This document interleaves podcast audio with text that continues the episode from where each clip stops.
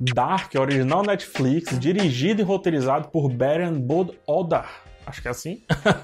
e, e Anti-Freeze, temos aqui uma das maiores séries da era do streaming que chega aí ao seu final com essa terceira temporada. Antes de continuar, tenha em mente que esse vídeo é uma crítica sem spoilers. E caso você queira conteúdo com spoilers, existem vários outros vídeos sendo lançados ou a serem lançados aqui no canal. Tem final explicado, tem só um vídeo de filosofia, tem resumo, tem tudo, gente, tem tudo. Aqui, nesse vídeo específico, falando de novo, eu vou me abraçar a parte técnica. Eu vou responder como que Dark consegue nos passar, a partir da técnica, tudo que se propõe em termos narrativos. Então, Vamos lá. Essa temporada é o avanço na ideia de várias realidades, né, que foi colocada ali no final da segunda temporada. E algo difícil de resolver esteticamente, é, afinal são os mesmos atores e atrizes em grande parte ali andando por aquele cenário gigante, mas ao mesmo tempo é justamente com eles, com esse elenco, né, jogando seu elenco para frente,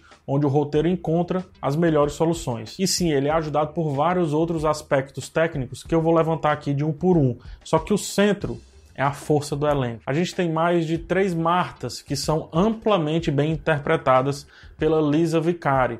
Assim como a gente também tem mais do que é, uma versão do Jonas, o que pauta o ator Louis Hoffman, Louis Hoffman, a entregar diferente peso nas expressões ali, dependendo de onde ele esteja, a que cenário ele pertence. O roteiro, muito esperto, sai do senso comum das temporadas anteriores, quebra a ideia de protagonismo e rouba no bom sentido, algo muito bom do cinema oriental. Cada um deles carrega consigo um gênero mais forte, meio que representa um gênero de maneira mais forte, mais incisiva. Até o personagem mais ordinário tem voz e tem vez na medida certa ao longo da temporada. Jonas e Marta, eles perdem peso, por exemplo.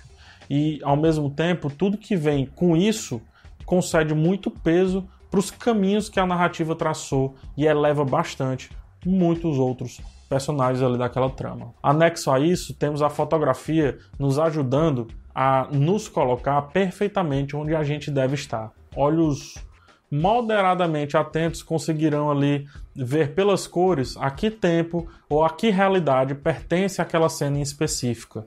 É, a montagem, para auxiliar texto e também a fotografia, criou um efeito zoom, um, um, um zoom meio arrastado entre as realidades. Nós literalmente viajamos por esse túnel, né, esse zoom entre um mundo e outro. E mais legal, quando a gente está apegado a uma realidade, o zoom de arrasto, ele parece ter, ele parece ter que forçar um pouco, sabe? Ele parece que tem que colocar um pouquinho mais de força nessa viagem, como quem tem dificuldade de ir, o que representa muito o que a gente está sentindo. A gente não quer sair daquele assunto, né? A gente quer permanecer ali para ter as respostas, mas ele vai, a gente segura e ele e ele vai, e ele nos empurra para lá. Esse artifício que é de certa forma mecânico, né, meio duro assim, ele ficou real, ele acaba ficando poroso, né? Naquele cenário ali, ele parece ser completamente verossímil e é uma maneira de conversar com a gente para a gente estar tá no canto certo, né? Senão a gente fica maluco sem saber para onde a gente tem que olhar. Agora, se você não se localizar pelo zoom, nem se localizar pelas cores,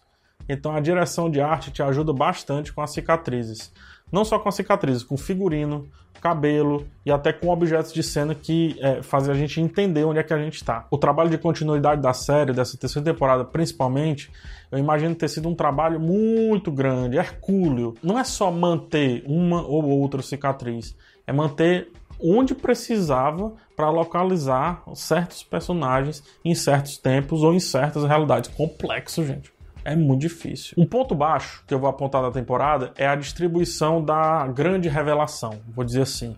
Isso acontece desde a primeira temporada, esse modelinho. São mais ou menos cinco episódios para para deixar a gente hiper é, confusos, né? E o restante ele serve para resolver o que esses cinco episódios colocaram de confusão. É efetivo? Eu te digo que sim, mas eu acho que já era hora de inverter, né? De inverter esse, essa estrutura, esse modelo que vem desde a primeira temporada. E aí, quem sabe, diluir mais tudo o que está acontecendo com muita pressa naquele final por toda a temporada. Por outro lado, o bom disso é que pertence a essa essa meiuca, né, as questões mais filosóficas, as questões mais densas e até as questões mais introspectivas. De novo, é bom, é muito bom, mas cabia já uma desconstrução para fazer essa temporada superar, inclusive a primeira, em forma, não necessariamente em matéria, em essência, mas em forma. Tô falando em estética, tá bom? Espero que você entenda. É muito importante que a cadência da série seja lenta. Dark é difícil, é complexa, é profunda. É, nos dá tempo para a gente pensar é mais um outro acerto aí do texto. Porém, os diálogos, especificamente nessa temporada, parecem ter ficado um pouco mais diretos. Talvez seja um medo ali ou uma certa ansiedade dos showrunners em não deixar tantas lacunas, né? é, a fim de, de não cair em problemas que Lost e outras séries caíram ao seu final. Deixou muitas perguntas e poderia ter respondido mais na última temporada. Esses diálogos expositivos, apesar de me desagradar, foi algo que aconteceu, por exemplo, em várias séries que deu certo, né?